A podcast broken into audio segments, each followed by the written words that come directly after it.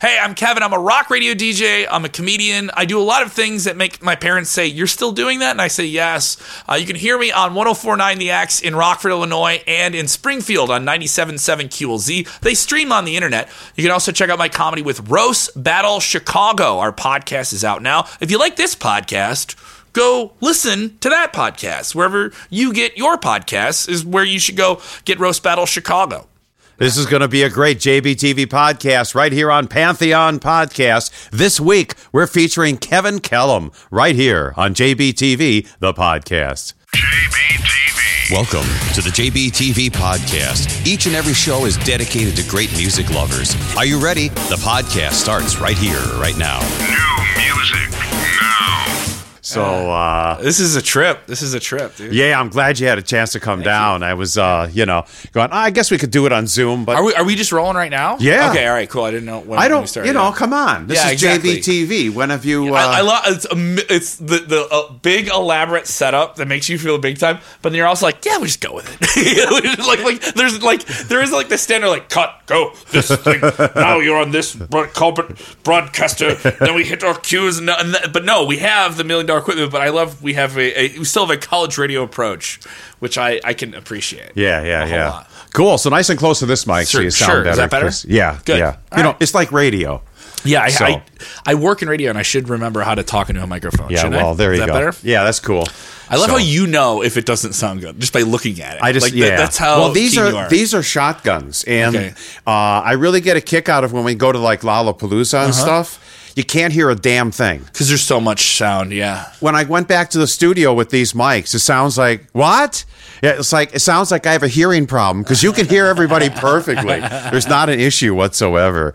You know, because the quality's so good on these. And, uh, you know, it's just the only way to do it, you know. Yeah, so so how how is it adapting to the new studio? I love it. Yeah? You like? Yeah. Is, it, is there a convenience to it that you like, too? Yeah, I like getting up and just working. I've been doing... radio from home, rock radio from home, five days a week, and then I have my podcasting job as well and other stuff. And it's all like it, I do not have this elaborate setup. It is uh-huh. it is a computer, it is a U S B, it is an uh, a U S B microphone, condenser mic, simpler stuff. And I'm on five days a week wow. from my home in Chicago, and I'm in Rockford and Springfield, which don't feel that far away. And I'm, I'm I go there often enough, so it isn't like oh too far. Uh-huh. But there is still this weird disconnect to getting used to broadcasting from, from home, and we're so removed culturally from the, the, the pandemic. You know, we can get around. We we've had concerts. We just had Lollapalooza and Riot Fest and the club. Did you go to any of them? I went. I didn't go to Lolla this year. I went to Riot Fest. And I had a really good time. Uh-huh. It's kind of fun to. To it do was, it now, and well, I guess we'll touch on it at some point, but yeah, yeah. it's fun to do it now and not have like the uh, the professional obligations, I guess, with it. Like I, I'm still there in like a, a rock radio capacity, but I'm not there um, the way I was like years ago when I was doing stuff for, for radio here in Chicago. Yeah, because you were working little, all the time. Li- it was still fun. Yeah. I mean, we're still going and having a good time, yeah. but it's still the madness of being at a festival where you're like, oh, you see the whole lineup, and you're like, I'm going to see all of these bands, and you end up you you likely miss all of them. Maybe not all of them, but like you'll miss a good half of the list that you make out for yourself before mm-hmm. you go to a three day festival. Mm-hmm. And if anyone out there is watching or listening, and they say, oh, I went to a festival and I saw all the bands I wanted to see, They're that lying. I picked. I didn't never believe it. There's always a band you miss out, and you're like, they're a football field over there. And well, I'm especially at this. Lollapalooza, it's like it's a twenty minute walk to get to the other side. If you Which want, I don't even... hold against Lollapalooza. It's just we're just spoiled in that regard, right? You know, and you hear from people at Coachella as well, and all these big mu- and how there's no way to lay those out. I think. Perfectly. There's just a way to lay them out like as better as you can. But it's so crazy now. I went to that and like running into people I know from Q one oh one and everything like that, the, the big alternative station here and, mm-hmm. and some X R T people and people that are involved in the Chicago rock radio world. It was just odd because I'm still broadcasting from Chicago, but I'm not on air yeah. in Chicago. People don't flip on the radio. And even if you stream it, you tend to stream it. The station that's in your town, you tend to stream. But it's kind of neat when there's some people that are like, "Oh, I'm I'm from Rockford. I live in Chicago, and I now I listen to you." And I'm on one oh four point nine The X uh-huh. in Rockford. one oh four point nine The X. one oh four point nine The X. Yeah, which which is like you know, there's some doing like radio imaging stuff. That's such the standard rock name. Yeah, yeah. But it's been The X so long, people love it, right? They uh-huh. love that station. It's been around uh, since the early nineties. Do you have a triple X after dark? Uh, no, we don't have triple X after dark. I get. I, I bet we could. I bet it'd be. easy, you know? It'll be sponsored by well, one all of the- that would mean is three songs in a row. Short songs. Short, Short songs. Song. You don't need, you know, you really don't need long songs. Well, you got to flip through, you know. Cheap stuff. We'll be sponsored by the, those big Lion's Den billboards that you always see when you're driving to Indiana or something yeah, like that. Yeah, yeah, yeah. Uh, but no. Uh, and then I'm with ninety-seven point seven Q L Z, which is just about to celebrate its thirtieth anniversary wow. in Springfield, Illinois. Springfield. Which is which is uh, the biggest rock radio station in Central Illinois. It's just mm-hmm. really cool. And it's a diff- it's a different energy. It's a different um, thing to per- to do. There's music you can play in those stations that I would play when I was on Q one oh one. But you have freedom at these stations more, I, don't I have, you? I have, I have more freedom, yeah. Like yeah. there isn't the sense of like... Um, Um, like oh, we need it as tight as this. The timing that I can speak on air is. A, I'm not. I'm not going to be indulgent. I'm not going to like go on air for like five minutes at a time. But mm-hmm. like, if you're waiting to hear the Foo Fighters, and I'm going to give you information on the Foo Fighters, but I get to be a little bit goofier, and I wouldn't say. Ind- I want to say indulgent. Uh-huh. I try. I try not to tell myself I'm indul- not uh-huh. indulgent. You know, because yeah, you're yeah. still broadcasting. There's still people that are like listening because it's the the back, the soundtrack of their day mm-hmm. or something like that. But it's weird the way that people. Um, in smaller towns, and it, may, it reminds me of being in the suburbs too, or maybe just being a South Side Chicago kid and then coming up to the North Side and having that like, like that chip on my shoulder. Uh-huh. Like you talk to people from Jersey, they're like, no, I mean we like the Yankees, but we're from Jersey, yeah, you know, yeah, like yeah. that type of thing. And there was always that chip on my shoulder. Now I kind of have that, but I still, I'm still like living in like a hip right outside of Logan Square with all like the black t-shirt, black blue jeans people, like uh-huh. all the rock club, the, the industry people, and then at the same time. I got to, all right, we're, there's a V F W fundraiser we're doing in Rockford or in Loves Park, and, you know, this is going on. So mm-hmm. so you're on the you're on the, the bus out there, the train down to, to Springfield and stuff like that. Or I'm still in contact with them. Not with the internet. You know, I could be on air in another city all the time. It's know? amazing, isn't it? How It, it is. Uh, I mean, yeah. I mean, that change, how much did that change broadcasting for you? Totally. It's the pandemic that did it. Yeah? Yeah. But, I mean, like, you already had it there with the internet, though, too. Like, I mean, yeah, like, but, in terms of all of it. Yeah, though. J B T V, like, I when I first started in radio, and I had a radio station in Milwaukee, ninety-three Q F M, I had phone lines put into my house. So I could run the transmitter, the whole thing from my house. And you didn't didn't that feel like it was just like an earth-shattering thing? Like it was oh, great, but could, I had a studio would, set up. See, I've always been. I have to have atmosphere. Yes. Okay. You were. So yeah. I had my console, my turntables, and tape machines, yeah. and everything there. You know, and, and uh, like when it went digital, that had to be crazy for you though too. Well, that was, was all. You were all still cutting tape days. Oh yeah, I was cutting tape till. Oh, God, with Joe Kelly until the nineties. Did you physically slice the tape to, like, make production oh, yeah. reels and stuff? How long would it take to make, like, a thirty-second commercial? A couple hours. I remember I went to Columbia College. They had the radio department there, and you could get a degree in radio, which sounds crazy now. And I think they were telling us that we were the last class that would ever physically cut tape. Yeah. And it was and it was like we literally only I think we only did we did one thirty second commercial, and I remember it was you had to have four elements, you had to have background music in it, you had to have this, and you had to physically cut the tape oh, yeah. and mix it yeah. and then like seal it and um and then you could rip it digitally and then you could like but it, well, I, I didn't even have digital bit. It was all so I had a twenty-four track uh, tape deck. Okay. I had a bunch of two tracks. So what I would do is I would build my bed, my music bed and two track, cut it together, make it thirty. I would would put that transfer to my twenty-four track in stereo on f- tracks fifteen and sixteen or or twenty-three and twenty-four, and then I would have uh, Joe Kelly come in and read all of his lines at thirty I P S, and uh, I would go. You were such a nerd for production, man. You know, you knew the exact like decibels and everything. Oh yeah. Me, it's just like a simple Adobe Audio Audition. I use the same filters every day for uh-huh. like different things, maybe a bed or two. Well, it's I, a whole different time. Yeah. See, back then it was tape, so you. You had to, you know, yeah. do everything on tape. It wasn't the same kind of thing. So, uh, but then I would cut it up and put white leader tape in between the takes, and I would sit there with two tape machines timing it out just to get the rough timing. Then I would put it over to the twenty-four track, and because we did syndication, yeah. So like Joe Kelly would be on in, in fifty markets, but we'd have like E L O tonight, you know, at wherever it was. But then it would be at the Springfield Auditorium or the Peoria Civic Center. Oh, you're talking about for the for the tour for the tour for the tour ass. Spots. Yeah. So and I would have all these different tracks. Okay, here's Milwaukee, San Francisco, Los Angeles. So we would have generic parts and just where he would say, Tuesday, December tenth, tonight, this week, you know, that yeah. kind of stuff. We, we would have to do the, the, the reads. Um, I still do them, you know, but we'd have to do the reads and it would be, you'd have to do the this Friday, tomorrow, tonight. Like you, you would try and do it in one take, but I almost always wanted to do a full read. And oh no, no, everything. Which, yeah, I would, du- I would double track all the voices, so it was all tight. So I yeah. took all the pauses out, you know, and then I could put the little tinny voices in with Joe Kelly and mix it and layer it all in. Yeah, you, you, know? you definitely had that like that breadth of like the full gamut of using the sound and stuff. Yeah, like that, you know, but that's back when people used to not do production on radio; it was all live commercials.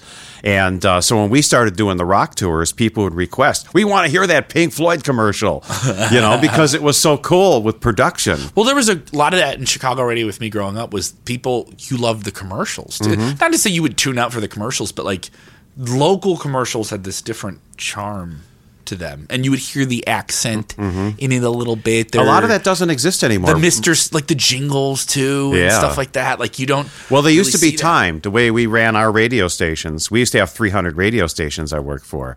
So literally, we would have. So you all- couldn't have the accents though, but I'm, I'm just saying, like growing. Oh yeah, up with we that did stuff. Because yeah. we had the local talents. But the point is, all the music, all the jingles were timed to the music. So let's say the song starts out in the key of C.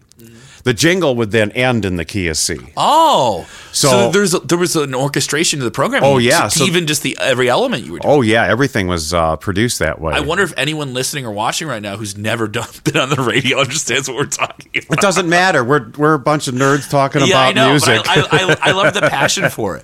When's the first time you were on the radio? I was on the radio in nineteen. Well, I did an illegal radio station when I was a kid. When I was uh, maybe twelve or thirteen. Of course you did. How'd you how'd you how'd you set that up? Well, I got a, my father. Actually helped me with that. We drove down to Texarkana, Texas, and a, t- a radio station were getting rid of their transmitter at eighty-nine point nine. And uh, so I dragged it, we dragged it in a car. I had four F M bays, uh, horizontal bay antennas, and the transmitter, and I put a tower in my backyard. My father helped me, and I put on an illegal radio station. How, how many watts? How many it was watts? Like ten, twelve watts, but it covered Milwaukee. But nobody. You would cover the whole Milwaukee area? Oh, yeah. On and ten nobody, watts? nobody. Uh, complained back then because it was on F M. Oh, so F M because it was still A M days. Yeah, so you're, talking, you're like this guy. Yeah, so nobody F M, cared. F M didn't really pick up until the seventies. Oh God, no. And when I first met Joe Kelly, he was all dressed up in a suit and everything, yeah. and I thought, oh God, he's from the F C C. I'm gonna get busted. And I also had a radio station I inherited, sort of uh, ninety-three Q F M, uh, which was a ethnic station at the time. Mm-hmm. And how I got into the station was. Uh, Uh, it was like an adult, you know, Henry Mancini and all that crap. And then on the weekend... Standards. Standards. And stuff well, like instrumentals. Yeah. Okay, yeah. All right. Because it would be a subcarrier for all the Century food stores in Milwaukee. So it'd be all that beautiful music. They had a radio... St- yeah, that makes sense. Because back then you just you didn't but, even have compact disc. Or, right. You know, the subcarrier yeah. is what was a private channel that every radio station has. That used to be a private radio channel that you could then license for music and stuff like yeah, that. It's the background stuff you hear at a store. Elevator music, which doesn't exist anymore either. Yeah. You know, it's crazy. Yeah, you know? I, it, that's nuts. That like. You you think the guy who's, who's going to be the rest of your radio career is working for the F C C? You never got caught when you were doing the pirate. Oh God, radio? no, no, no, never. What no. Did, what did you put on it? Uh, I was all rock and roll. You just, and you played rock records. That you I went, was doing stuff with W O K Y with Junior Achievement called Studio sixty-eight in nineteen sixty-eight. And uh, Bob Mc, uh, Jack McCoy taught me production, and he would sit there and he would do lines of cocaine, and he'd have like all these cart machines, and he'd sit there and go, "Tonight on the last contest, ding, bam," and he would. it was it was that kind of top forty radio because it was a number one radio station, you know. And then they dragged me down here to see the Beatles because we were supposed to interview them. Uh, Bob Berry was the disc jockey, mm-hmm. and I had a Niagara tape deck and a shotgun mic, and I was good, but we never did because we were backstage for the Beatles at the Coliseum or whatever it was here, and this is Chicago Stadium, or it was an indoor dump. Okay, all right. And it had no sound system, and we were sort of backstage, and there were all these curtains, and all it was was screaming girls. You couldn't hear anything. And then the Beatles came off stage, and they handed me a bunch of drumsticks and walked right past, and that's as close as we got to them. Didn't hear a damn thing, and Bob was pissed off because he was supposed to get an interview. Yeah, big, this is a big interview then. Yeah. And people cared about an interview like that. Back because then. That was Beatlemania, right? Yeah, uh, yeah. Was that the first tour they did, or like one of the first Yeah, that few? Was the beginning, yeah. They didn't tour that much. No, no. When but people I talk about how big the Beatles were, they didn't tour a whole lot. Yeah. Well, it was all the promotions they got. True. And back then, radio was just hyping them, you know, really well. Playing so, them like crazy, yeah, you know. Yeah. So I mean, you you could still, I think you could still launch a radio station right now and just play Beatles. Yeah. And like whenever a station flips and like, all right, well, until we figure out the new format, we're gonna have a whole day of this or something. And Beatles, well, we used to Beatles do that. Is like one of those like ten, twenty bands people right do that. That's what we used to do for the radio stations when we took them over, because we were some of the Joe Kelly and I were the first to break the union, so it was the old union studio, so yeah. we set them up as a combo studio. You would do when you would do the flips for, I mean, you tell me about this before. I would you, I you, would you, do the, the they, someone would buy a station, right, they would flip the format, you guys would come in and just set up the station, give it to them, and then they would run. Well, we were consultants, so yeah, we literally like a, yeah like a consulting firm. Yeah yeah so you know, we'd go in the night before, get the whole staff drunk and partied up and find out all the dirt about the radio station. I remember one of the chief engineers was telling me, if they ever wanted to get rid of me, I would have this station off the air for six months because I just go in there and short out the transmitter. Oh, really? Oh, okay. Mm. Anyhow, those were the days of Joe Kelly. When does J B T V... I, the, I didn't know if I was interviewing you or you're interviewing me. We're interviewing... I, I, we're together. We're right, doing when this did you start? Fun. You started J B T V when? eighty, uh, nineteen eighty-four. eighty-four. Yeah. And that's when music videos are blowing up. Well, yeah, because M T V started, and uh, we were doing commercials, T V commercials. So I would get one-inch tape decks or two-inch quad videotape from all these different record companies with all these different videos. They were comp reels. And these were a way to like sell. They hey, want play our song on the record. Here's what the band looks like. Well, know, yeah, the thing or, was yeah. we're going to put your artist on our T V commercial. Oh, okay. So that meant a lot for the radio stations yeah. and for the artists, because they would spend they would do trades is what it was. All right. So like the T, the T V station would trade to do spots on the radio, and then they would, you know, so it was like a good thing. Especially back in the seventies, eighties, there was a ton of like T V radio spots like that, like crazy. Oh, they were everywhere. Yeah. We used to do stuff for the Loop and the Loop. For the X R T. That cl- that cla- the classic Loop video, Loop video with the, the the heavier heavier set guy dancing the brick wall. Well, that wasn't like one that. of ours, but we you know, did those I mean, spots. And, uh, people yes. think of those and like the big the hits of today. That was an outtake too, you know. That it was, it was an outtake. Yeah. And then, and then they used that for like every rock station across the country. They would just take the Loop's logo out of it and put another. Well, rock that's what we would do. Yeah, we, we were the main company that did that, you know. What were the what were the big spots that you guys ran, like for rock oh, stations? And you stuff? Name it, and and you were still doing the radio consulting thing. Then, yeah, so. yeah, that was Joe Kelly though. He did okay. all that. I was the production guy. You were the production guy. So I'd be the one that would travel with him, mm-hmm. thinking, you know, it ruined my marriage because right. you know, oh, uh, Joe would call me on. Uh, I'd say to you know my uh, wife, and I go, oh, uh, I got the weekend off. This is great. Mm-hmm. Ten minutes later, Joe would call. Oh yeah, we got the Pink Floyd tour. We're going to San Francisco. Go now. And then you just go film stuff for Pink Floyd and stuff like well, that? Well, we would be part of the tour. We would be there with the K F R C, six ten K F R C mm-hmm. did stuff with them. Mm-hmm. So we were we were putting the production and stuff together for it. So we would go on tour, stay at the ho- big hotel while the band is in a crappy place. Did you like that part of the business of like jumping I, around? I didn't like traveling. I don't like traveling no. at all. It's every time I talk to you, you're like, I, I, if I'm going to go somewhere, I'm going to be shooting something. I don't want to go and just... Like, yeah, yeah. Because you've seen it all. Yeah, you, you know. See, I mean, maybe for me, I haven't seen it all, or maybe because I, I was stuck inside for two years and it, I'm anxious and I, I get anxiety. Uh, and then also performing and doing stand-up comedy stuff. Like, I want to get on the road. I want to go and see stuff. Like, But yeah, you were yeah. like, you're over it. You just, you've seen it all. Well, it was it was just grueling, you know. What was the last great concert you saw? Like, when you were, like, before you well, got jaded to we it? Always saw, like, ten minutes of it. Oh, yeah, true. true. It's like, we yeah. would be backstage, which sucks. Yeah. So you would never see anything. So we'd be at the Fillmore and stuff like that. And then, you know, we would do one or two things with, you know, Bill Graham or whatever. And then that was...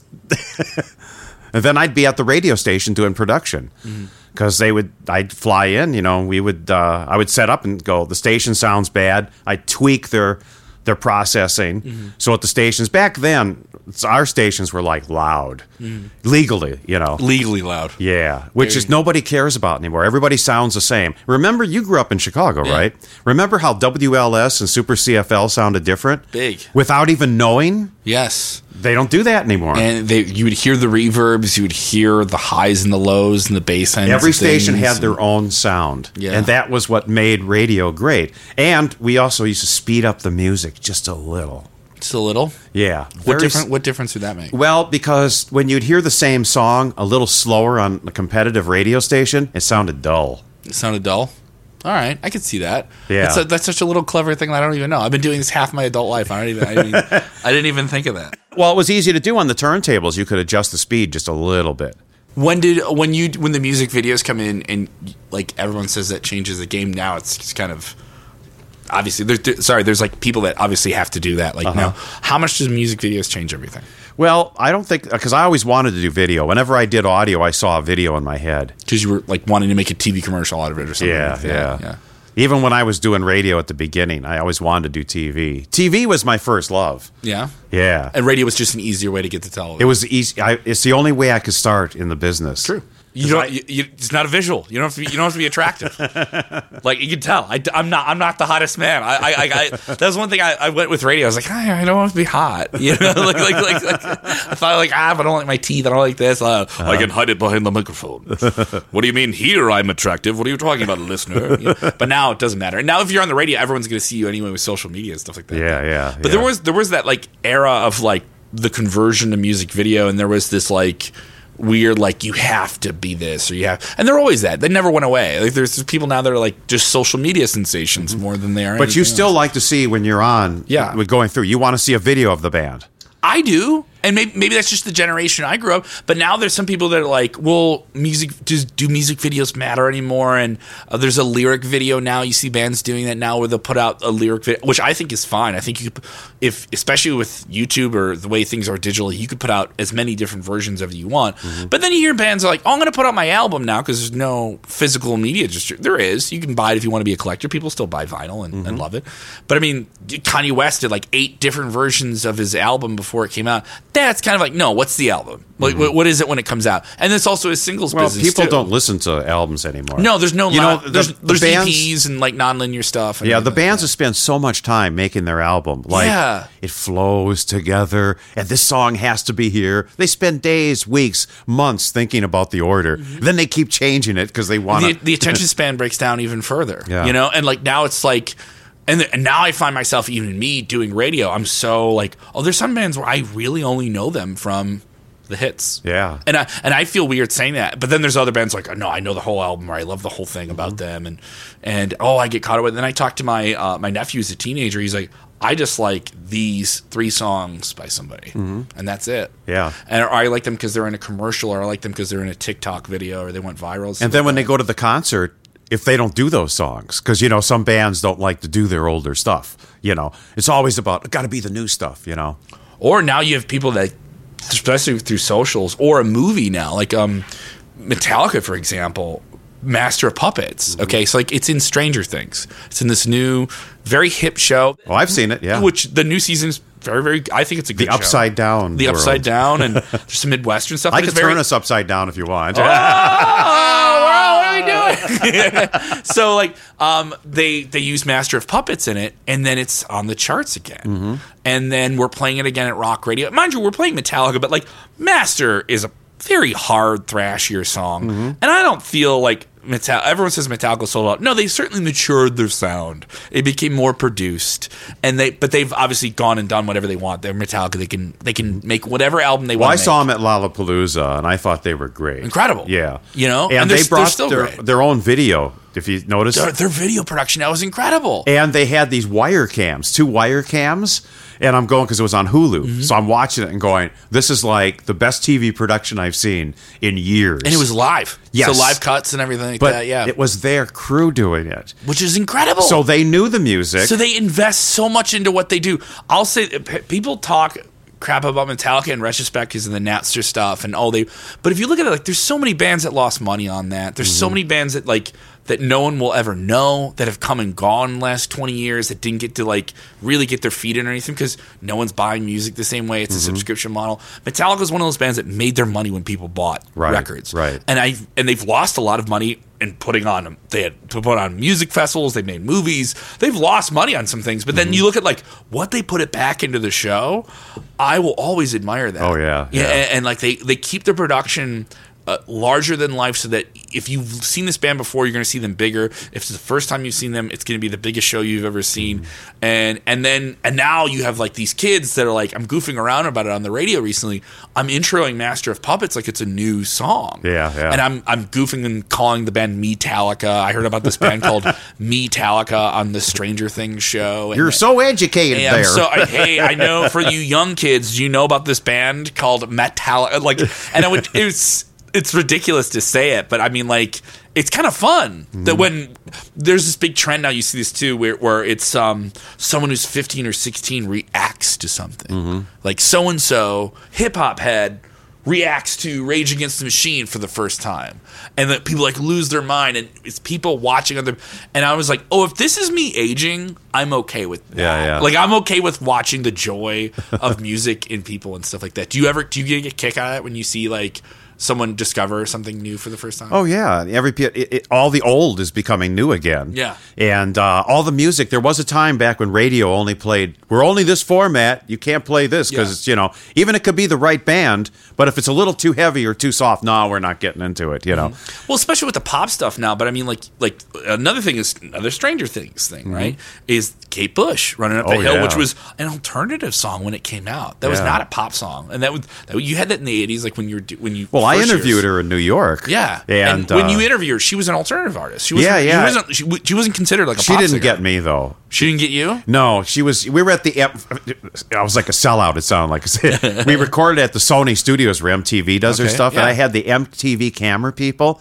And they're doing all this crap with the cameras, and I'm like spending more time looking at what they're doing. I'm going, this is not what J B T V is. You're like, it's simple. Like it, yeah. it was a simple. But that was the Red it. Shoes thing that she put out. That, what was it? What was that? The Red Shoes. She did a little short, couple of short films and mm-hmm. stuff, and so. Uh, but she was great, you know. But again, I I don't do normal interviews, mm-hmm. you know, and I think that's the way I've always tried to play my T V thing, you know, because I'm not. The, I, I remember from I met uh, Phil Donahue at, at the Summerfest in Milwaukee, and uh, those were things at Summerfest, the beginning, yeah. the early Summerfest, back yeah. when it was down by the art museum there. Oh no, because they they used to have it on the shore forever, right? Or yeah, had it from the in the same the area, but more toward the north there. Okay, and uh, the first and second year we were there, I had the radio station there, and I actually did twenty-four hours. I was on for seven days live. twenty-four hours doing a show. Oh. And I never even got like any publicity for it because I just did it, you know. And uh, then Bob Reitman, who joined the radio station after, he was the progressive rock at, um, what station was that? Uh, w, uh, I was going to say X R T, but it's not X R T, it's Chicago. Uh, W Z M F in Menominee Falls. Mm-hmm. And uh, so I was like helping him with engineering, and he was the old progressive rock guy. Oh. So Dylan would end, and he'd fade it down, and then it'd be like three seconds of dead air. Then you'd hear the studio mic go, because he turns it up, and then he goes, uh, W Z M F, Menominee Falls, with Bob Reitman. And I'm going, Bob, why don't you like turn your mic on during the record right at the end and sort of keep it tighter? Yeah. Yeah. Write and it out, man. He ended up being on uh, K T I, which was a top forty station then. So I, lo- I love how the rock guys are always like a little bit more tech, a little bit more technical, and a little bit more like, like, on these things, but then there's stuff that the pop people will do that we'll never understand, or we just won't appreciate. Yeah. Which is probably, maybe that's a good thing though too. But yeah, but no, Kate Bush is a big song too. Yeah, that's, yeah. That like that song's big again. Like my my niece knows that song, and I was like, how would you ever find this? And, and now I think with the way people get introduced things through music, and then there's people like who are listening to radio, they're like, oh, this is neat. Mm-hmm. Like like I, this is cool that I don't have to go and like have an algorithm. There's someone there's a human element that's Remember actually Ken Nordine? No, to, to, he did all those voice things, you know, like uh, uh, all kinds of theatrical voice, like he'd do like mind trips with audio, and It, it was Chicago all, radio, right? Yeah, yeah. He was, was around that F M T or was, something like that, was, you know. And yeah, Doctor No, Demento is another. Oh, do, Doctor Demento is like a formative thing in my youth. Yeah, I remember that was a big deal. My dad would tape those, and we would get. I would get the cassettes of it because I couldn't stay up late enough to get it right. Uh-huh. And I remember like really, really loving that. But I remember he, Sunday nights was all about. Um, was Wild Chicago mm-hmm. on Channel eleven. Which well, is Ben Hollis, I'm, I'm done. I, I Ben's a good friend of mine. Yeah. And of course you know Ben Hollis. Of course you do. I want to do a show with him called Ben and Jerry.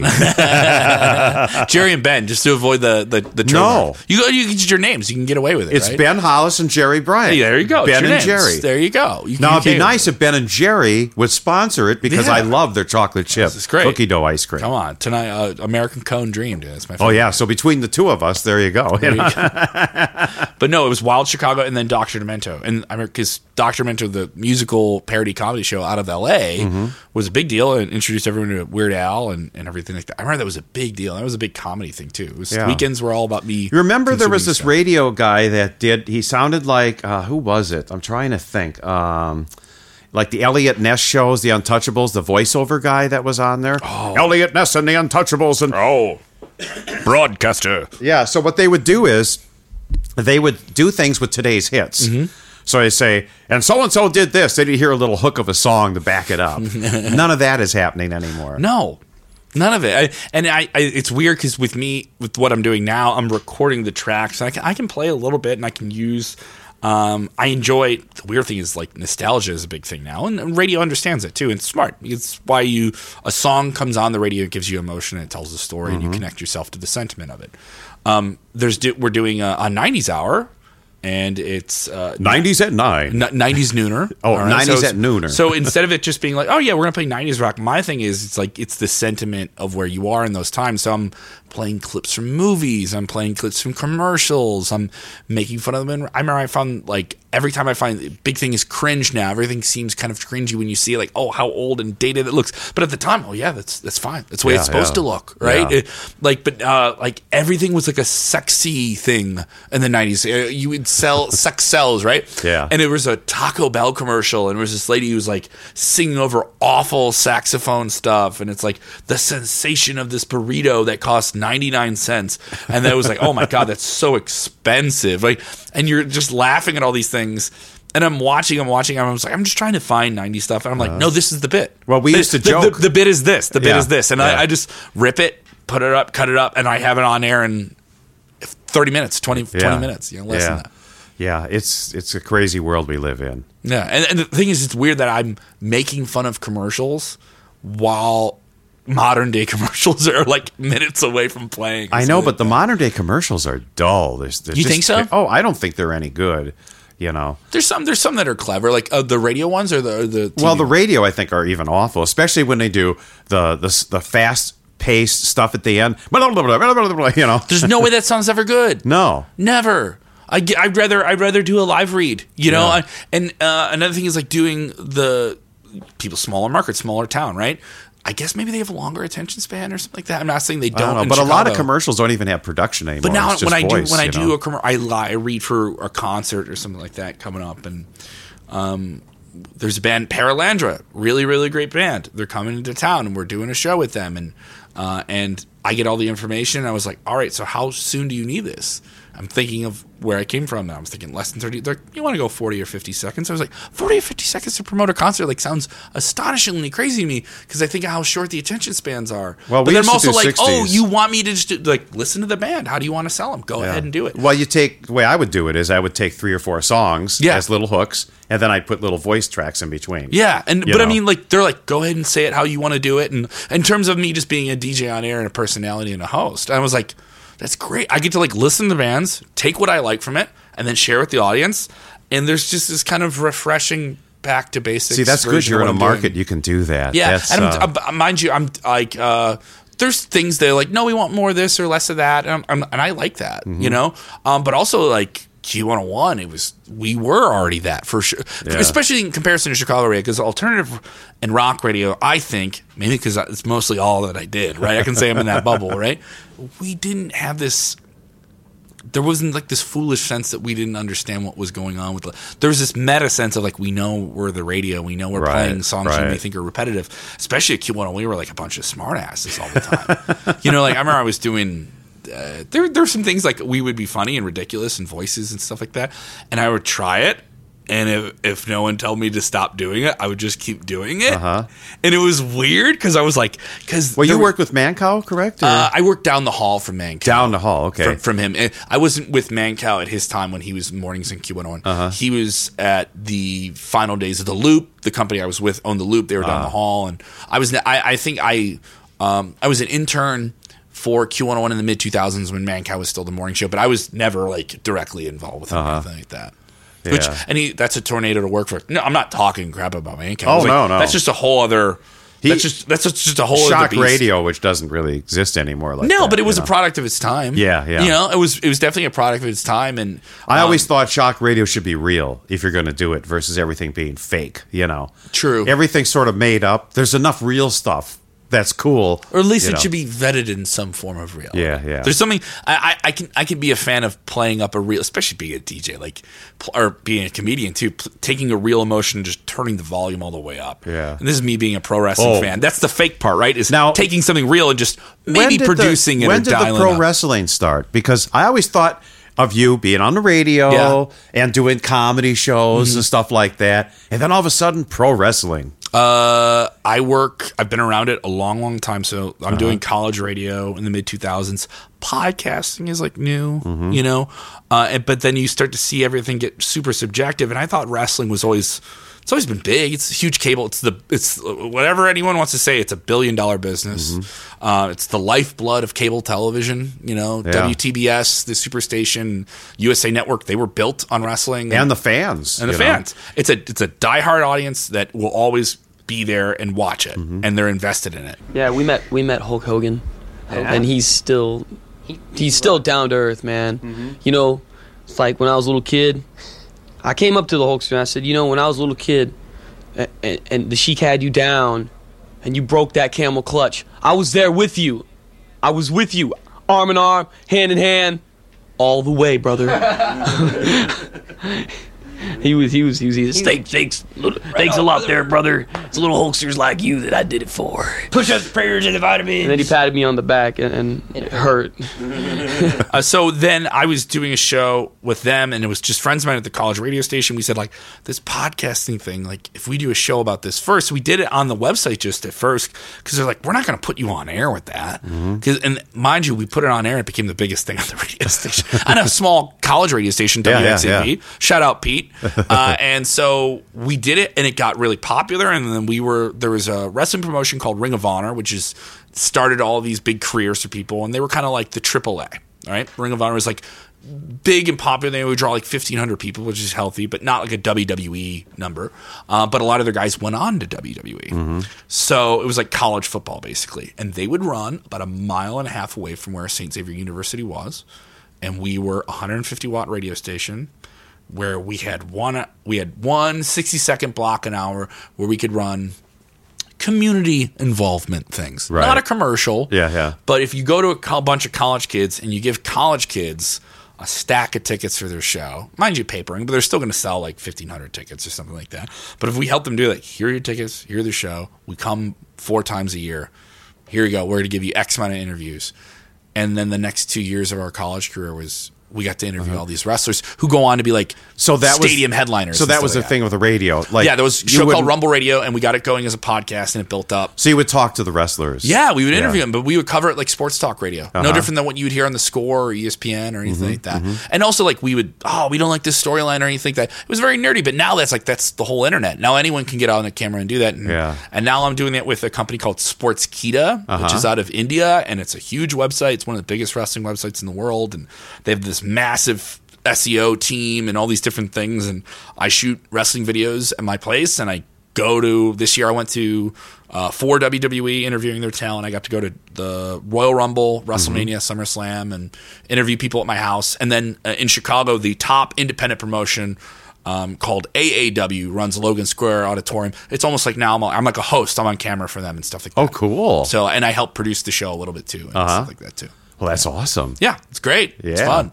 It's weird. It's like I'm doing all these things I wanted to do in college, and then I, like anytime I get mad about it or uh, I'm like, no, my jobs are sitting in my house, talking about rock records, watching wrestling, and talking about wrestling, and then I'm paying my rent with it. And then there's the days I'm like, oh, man, I'm worried about this or that, or I'm not where I want to be. And then I have to keep poking myself and be like, Kevin, when you're mad about that, afterwards you're going to go tell jokes at night. Mm-hmm. So – I have to keep telling myself that. Like every day I get, if I get mad about something, like, even if I have to go get a normal job, I'm not going to like it as no, much as not like at this. all. Uh-uh. I'm not going to. Is there ever been a point where you're like, oh, I got to go get, I have to not do the T V thing or the radio thing? Well, I don't know. I've never made money at J B T V. So but I mean, it's always out, been your you know. passion though. You know, well, like, yeah. That's the only thing you should do. I think that's the only reason I've recovered from stage four colon and lung cancer. Because you had be- passions in life. Yeah. yeah. I would go from chemotherapy to the studio, either doing a comedy show with mm-hmm. you or yeah. having a band come by or something. And, And I would always be running and doing stuff, you know. It uh, and that was amazing. We were in the thick of it because we uh, bring up some things, contacts for people.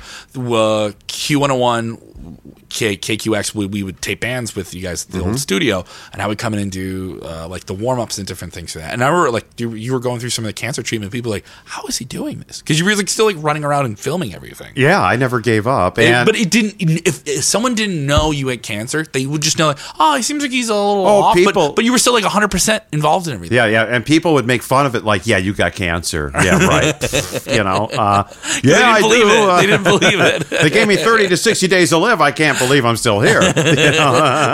Like, I thought it was like, you, you're like old Catskills comedian. But I can tell you, I have a lot of jokes about uh, cancer, sure. you know, that you get. And I always kept a sense of humor, too. Yeah, you, you know? have to. Yeah, and if you don't stay positive at whatever you're doing, why do it? Life's well, I mean, too you short. Can, you can talk about the darkness of everything. I, I see that with comedy, but you have to be able to joke about mm-hmm. it. You, so are there going to be any comics that are wrestlers at the same time? Well, like that are truly like funny guys and stuff. Well, like that, that would be like part of the wrestling routine. Yeah, they, they have a routine in the ring and stuff like that. But it would be funny stuff. There's a lot of guys who can do that now on what, what you call the independent circuit, the uh-huh. world that I'm in with A A W, um, where we're we're we have some real awesome athletes that are doing incredible things. Mm-hmm. But then you have a guy who comes in with a goofy gimmick or a character and a theme song that people like, and that guy sells a bunch of T-shirts at the show, and it's still a punk rock thing. So you yeah, still yeah. some of those guys tend to be uh, like a fun, attractive act and diff- different stuff like that too. And mm-hmm. uh, there's plenty of guys I know that now have gone on to major television. There's a guy named I don't know him well. I haven't worked a show with him. A guy named Orange Cassidy's with All Elite Wrestling, which is on T N T, major big time company, number mm-hmm. two company in the world. And his gimmick is he just doesn't care. Yeah. Like he comes in, he wears sunglasses and he'll like punch you a little bit. And mind you, he'll get into the match and he'll really start going and wrestling with people. But like he comes off like Paul Rudd's character in Wet Hot American Summer, where he's uh-huh. like supposed to like clean that up, and he like, oh, do I have to? Fine, you know. And and do I have so, to tell another joke? Yeah, what is this crap? Right. But he he like doesn't even say anything. He has sunglasses on, so if he gets fired up, he throws the sunglasses at you, and wow. it's so. It's it sounds so ridiculous, but it's so simply done, and that's the one thing I like about wrestling too. And like comedy is the reaction you get. You if you're getting a reaction, you know it, you feel it. You're, mm-hmm. the, the people are your orchestra, mm-hmm. and you play them as reaction. That's it's really really fun to see. Wow, really really fun to see. Wow. Talk about your comedy routines. Oh, sure. What, what are you doing sure. with comedy? So I'm doing this new show that's not newer, but it's it's tied to roast battling. You ever seen roast battling before? Mm-mm. There was a roast battle show on uh, Comedy Central a few years ago. Jeff Ross was okay, involved. Okay, where they would roast the different... Yeah. yeah, yeah, yeah. But it would be comedians competing, and they would go joke for joke. Oh, okay. And then and then a panel of judges would... pick who wins. Were these ad-lib jokes or uh, no, you're writing for it. Oh, okay. But you're writing for the person, so it'd be like you and I going back and forth. Mm-hmm. It started at the Comedy Store as a live show and evolved into something that ran for about four seasons on Comedy Central, and I know they did a division of it over in the U K as well. Uh, but it's still, even though it's not on T V, it's very much a viral video sensation mm-hmm. thing now. And I got connected with two great comedians, Matt Bamwart and Chris Grieco, at the Lincoln Lodge, independent comedy club, great Um, venue, and they're open to doing different things, and this was something that was out of the box, and they started doing a show called Sticks and Stones, and now it's Roast Battle Chicago. It is in the league uh-huh. with the Roast Battle in L A and the uh-huh. Roast Battle in New York City and in uh, London, and we're in a global league, and we have our own champions and everything, and I've been involved with them for a couple months, and mm-hmm. it's like we put up a clip and Uh, one point three million people see it, or forty thousand wow. people watch it. Yeah, yeah. Everyone has a take on who won and like all these different things. And it's very, very fun doing comedy for a couple of years. And you think you're just going to wallow in obscurity. You're just going to do it. It's going to be fun. You're doing mm-hmm. it because you love it. But is anyone going to see this stuff? And even if they don't see me, I want them to see the show I'm helping to produce or right, build right, up. Right. Like when, when we were working on something as well. Yeah. So, um, we're doing it, and, and we're like, wow. So then um, Jeff Ross, the roast master general, he's roasted Donald Trump and Bruce Willis and all those big Comedy Central roasts, and he's one of like the top probably one hundred comedians of all time. If you want to have a list, he's on that list. Mm-hmm. And um, So I'm like, hey, he's coming to town. Can we get an interview with him? Because we're launching a, like a companion podcast mm-hmm. with it as well. You guys can get the podcast. It's on Spotify. It's on, search for us on YouTube. You want to watch stuff on YouTube, search Roast Battle Chicago. So we have full battles up and everything like that. So we're kind of like the league people in L A are like impressed by like the numbers we're doing and everything. Like we go to them and we're like, hey, can we get an interview with him? We know he's going to be playing the Improv in Schaumburg. We mm-hmm. have a show on this date. We know he's going to be in town for a show that night. We're not, we know we can't get him to come and do our show, but it'd be great if we could go and do an interview with him and, you know, show him some of our clips and he like roasts our guys and stuff. The word we get back is, no, he'll do the show. Uh-huh. He'll come and do your show. Oh, cool. So he came and he judged and he was on panel. Uh, but part of it is he's in town doing his own show, so you can't advertise it. It's the uh-huh. walk-in, uh-huh. you know? Yeah. So word gets out that uh, some people start to know. And and then um, I guess Jeff says it himself on stage at his show in Schaumburg at the Improv. We're in Chicago on Milwaukee Avenue. And we push our show back by two hours, and we're normally at eight. So everyone's like, "Why is your show later?" And they're like, "Is something going on?" Is, and I was kind of, I people are asking me, and then eventually the day of the show, we have everyone like an hour back before the show back. He's like, "Listen, guys, Jeff Ross is going to be on the show," and they're because they're just like competing with each other already. They're writing jokes that you're really only going to tell probably once. Mm-hmm. It's one thing to like develop your act, but like it's almost like you're writing a monologue, mm. like a, like a late night monologue. You're you're going to compete and diss somebody. So, um, and I, I I've hosted the show and produced the show, but I've never battled on it, mm-hmm. and I never I, I'm not really in the position in this show. Like, no, we need you to battle on the show, but we didn't. I didn't know Jeff Ross was going to be on the show at that point, and then we get Jeff Ross, and I'm like, oh wait, I'm going to have to battle in front of Jeff Ross. uh, so that clip will be out at some point. Hopefully by the time we see this, but you'll be able to see it on um on uh, YouTube, uh-huh. and and uh, maybe maybe maybe we get maybe we get some stuff on television, stuff like that too. But full battles are up on YouTube. Really really funny stuff. Very, very fun. It has this like Fight Club feel to it that's mm-hmm. like really, really cool. We're going to be at the Comedy Bar in Dubuque uh, in uh, for a weekend in January coming up. And uh, if you're a social person, you're on Facebook, Instagram. So you tape those shows? Yeah, we tape the whole shows. Uh-huh. And I mean, simple production, but I mean like the clips are huge. Like mm-hmm. the clips do really, really well. Like thousands and thousands of viewers on wow. each one. It's not massive, but it's like there's a couple that have like a million, you uh-huh. know, and like like a TikTok that has like one point three million, or a couple that have like a hundred thousand. Like, oh wow, you know. Yeah. And we film some stuff now. And we're like, we know that's going to go viral. And there's some now. The weird thing is, people will only watch the twenty second like Instagram reel oh. or something like that, and they'll be like, this person won. But over on YouTube, we can put up the whole thing. Uh huh. And no, the person you in the comment you said that one was like, go watch the whole thing. So if you want to watch comedians insult each other competitively, check out Roast Battle Chicago. You don't have to be from Chicago. It isn't sh- super Chicago centric. There's some Chicago references uh-huh. in there, um, but it's very much a super competitive show. I think it's one of the coolest things I've done with comedy. It's so fun because also everyone thinks these people really don't like each other. No, that's that's the joy. You yeah, roast the yeah, people yeah. you love, and I really, really love it. I was, it's so much fun to produce it, and the, the reactions are visceral. Uh-huh. It's visceral, uh, and it's it's re- it's red meat comedy, man. Uh-huh. It's is really, really good. Wow. Yeah. Uh, of all the comedy shows we did, did anybody uh, become famous? Sure. So you and I in two thousand fifteen filmed a show called Four Star Stand-Ups. Mm-hmm. Uh, we are trying to find a way to repurpose that footage. Mm-hmm. You- I know. I uh, got the footage. I licensed it to. Uh, I digitized all that stuff, and yeah. I don't know whatever happened with any of it. It's such a Well, there's plenty of people you know. that got great careers out of it. Uh-huh. Chris Redd did the show, and then he just wrapped up a five-year run on Saturday Night Live. Yeah, uh, that was super successful for him, uh, and a very, very sweet guy. I remember he was ju- I think we were all thinking he was going to get S N L at the time, uh-huh. and so when we shot it, I was like, I don't think he's going to say yes, but I'll ask him. Yeah, and he said, yeah, I'll do it. He's like, you guys are trying to get a T V show in Chicago. Let me try it. it. It'll help you guys, and it was. He definitely understood it was more beneficial to us for mm-hmm. him to do that.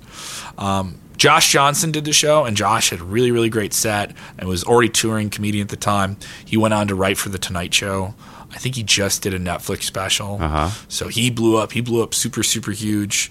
Uh, Rena Kalm did the show, And she's very successful in touring now and going around the country and makes her living at comedy. Uh, and uh, the weird thing is you would have some people that reach out to me like, is there any way you can get the clips down or just like privatize them because I lost weight or I don't do that material anymore? I mean, it's, it's weird because like, like, they're like, I really appreciate, I feel bad asking you to get it out. Because it was like, all right, a lot of years have come, but I was like, if we're going to put the footage out, we're going to go to you. We're going to ask you what do you want us uh-huh. to do. And like, re- so there's some people we're talking to about potentially doing that stuff with, but Uh, there's plenty of there's a couple of comics. Jeff Sheen, who did the show, just did uh, the Late Late Show on C B S. Wow, and and super successful. Lara Bites did the show, and Lara was blowing up at the time. And Lara did um, she's gonna headline Zanies. Mm-hmm. She just did Joe Rogan Experience. She did uh, Comedy Central, uh, and so it's kind of crazy, you know, because like the idea of the show was like there's so many really really funny people in Chicago, mm-hmm. and we don't have the industry. The industry isn't here. You would see this with bands too. It's like, well, you got to go to L A or New York to break your band. Yeah. You really. And I always thought that was so stupid. And it's so like you're cutting off uh, the, the whole center of the country because you say, well, you have to come to us. Yeah. yeah. It's so that holy that chip on our shoulder that people have from Chicago and that ball busting while also being polite is something I never want to let go of. Mm-hmm. Like if I move to another part, I never want to not feel like I'm a person from Chicago. And that's kind of the element of the show that I thought we could hopefully syndicate and get on television and, and show to a bigger audience. And there was also like great showcase comedy shows like Premium Blend in the nineties where you weren't getting like one comedian. The H B O A New Comedian special they would do every year, mm-hmm. and it would be like a showcase. I wanted the great show you would see at a club like Zanies or Laugh Factory reproduced for television. Mm-hmm. That's that's the well that's the way I like to set up the studio when yeah. I did that. Yeah, and those were so much fun to do. Yeah, and I, I I obviously got away from us and things happened, whatever. But I mean, I remember that was I was so happy that we just got to do it. I was, I was so grateful that you get that, like you gave me that opportunity. It was so much fun, and I'm I'm a pretty good comedian. Well, I think you know, I, I'm a I'm a better comedian now. Yeah, uh, yeah. Hopefully, I am. uh, and I'm I, there's probably some stuff that I shot then that I would because I had hair then too. That was yeah, nice. yeah. I had hair. I had hair. I was probably like twenty. You look good later. This way though. I know. I look. I feel so much better. Yeah, yeah. Buzzing my hair. I think by the end of it, I buzzed my hair. We yeah. shot eleven episodes, and we had eight cameras, and I had the one bald spot. And so I would move around, and I remember coming back into the main uh, mixing. And I remember you would mix it live. You would you would do the whole cut. Like uh-huh. while we were doing it, but I would catch myself, and we have like multiple cameras right now. No, I edited and, those shows. Yeah, I know, but yeah, when, yeah. when we were, at, I would see my bald spot. I remember like after we shot like eight of them, and I, remember, I was like, oh, I'm gonna buzz the hair. Uh-huh. I remember I went to our producer at the time, Thomas. I was like, so can I cut my hair? He's like, only for the last one. Oh. Don't don't don't do it too. Don't do it too soon. Like try and keep it for most of these. You yeah, can do it for yeah. the last one. I remember I remember him telling me that. Yeah, and I remember Chris was there helping us through all that. Oh, God yeah. bless Chris, man. Yeah. God bless Chris. And and there was a lot of people who contributed their time, and like it was kind of like people were volunteering their time to shoot like a really well produced T V show. And all the comics did that too. They're mm-hmm. like, we're gonna give I'm gonna give you my core material and see what you do with it. Well, they this. seem to appreciate it. But also like it, you know? People use the footage to go and get themselves booked. And mm-hmm. like there's people that got and made money from that. And, and got themselves down the road and got gas in the tank and mm-hmm. got to the next town. And and uh, you may be thinking to yourself, oh, these aren't huge comedians. But no, these are now – there's many people who are working comedians. Mm-hmm. And this is – how's Farty Marty doing? Farty Marty uh, is doing uh, – your Martin Murrow. Uh, Martin, Martin's doing some commercials. I think uh-huh. he's, he's done – he's been in a handful of commercials. Farty Marty was pretty ridiculous as well. And there's a lot of those people I still do sh- comedy shows with now. Uh-huh. Michael Keefe is uh, uh, running Best Night Ever at Lincoln Lodge. He's one of my best friends, and we'll we'll bring it up uh, from time to time and mm-hmm. talk about it. And there's a lot of people. Uh, Dave Phillips is – there's some people who don't even do – who do a lot less comedy. And like they'll tell me like, I, if I don't do comedy, I still did that. Even uh-huh. if we, we, even though we still shot it, it was still really cool because it was like we're shooting clips now on our phones. And mind you, two thousand fifteen, you could do that, but you still wanted um, you still wanted something to come with a camera and shoot. Yeah, yeah. You know, it was one thing. It's one thing to shoot something on your phone, right? Anybody can do that now. It's another thing to be in like eight cameras in H D. Well, I love that. We're on, we yeah. were on the same stage at like Panic at the Disco and like Foster the People and like mm-hmm. all these B T S like like performed, and I was like, what are we? Like the whole time, I'm like, "What are we doing here?" Oh, like I love they're, doing they're, it. I love the yeah. putting putting it all together and doing those shows. But, but you know? we, were you already the material? It wasn't like the comics weren't ready to go. Yeah, yeah. And so, like, so when we shot it, it just felt, even though we were doing it for like eighty people in a soundstage, mm-hmm. it felt like we were. Like it, it was perfect. Well, I remember, looked, I, remember, I, remember, I yeah. made it look like a club. I didn't want it to look like a uh, studio, a T V yeah. studio, because T V studios are very bland. you know. Yeah. They may have the set, but then around the at when you look at it, it's like, we're in a T V studio. No, know? and we, we wanted it to have a little bit of the club vibe too, though. Too. Yeah, yeah. You know, and, and you got people a little bit liquored up, not too oh, liquored course. up. Yeah, yeah. Uh, and we didn't want them too liquored up, you know, because it's still like eighty people, and someone's if their laugh is out of key with everything, we got to like yank somebody and be like, we're gonna put you in this room and have you watch on a T V camera. You know? uh-huh. But I, I remember like. Uh, after a while, we we're like, oh, this may not get on T V. But I was like, if the coolest thing I ever did was like film a T V show that didn't get on, I still filmed a T V show. I did it, yeah, you know? Yeah. Uh, and so there is that bitter, bittersweet feeling about it, but I, I do appreciate it. I, and I, I was so grateful to you and everybody that contributed to it. Yeah. I never, I never want to feel like I took it for granted. No, I, I also I never saw my footage from it. I, I only cared about making sure we produced the yeah. show for other people. That just made a lot of noise. I just I'm mic. sorry. I'm, I'm I'm emphatic. I talk that, with I, my hands. That's a comedy routine. I get it. You're just no. trying to be funny. No, but I, I'm just uh, I talk with my hands a lot. I'm, I'm probably like covering my hand too much with the camera. That's okay. uh, but no, I um I, I remember I was always like uh, I, it wasn't about me. I told people like mm-hmm. everyone's going to get their clip from this. If we don't get this out, you're all going to get like eight H D quality camera footage. Mm-hmm. It's going to make you look way big. It's going to well, look like feel, a national T V yes, show. Yeah, you're going to look like you're supposed to be on T V, and that's the whole idea. Yeah. And uh, and every, and someone asked me, "Did you ever see your footage?" And I was like, "No, I kind of at this point don't want to until everything else gets out, or it gets a bigger version, or it gets another life." And mm-hmm. we're working on something with it. Yeah. Uh, so hopefully, and, and the the new idea we have with it is pretty cool, and hopefully we can shoot more, more stuff in the mm-hmm. future. Well, whatever I can help with on it, you know, I'm you here. Know. You know, you know, I know, I know, and I, I love that.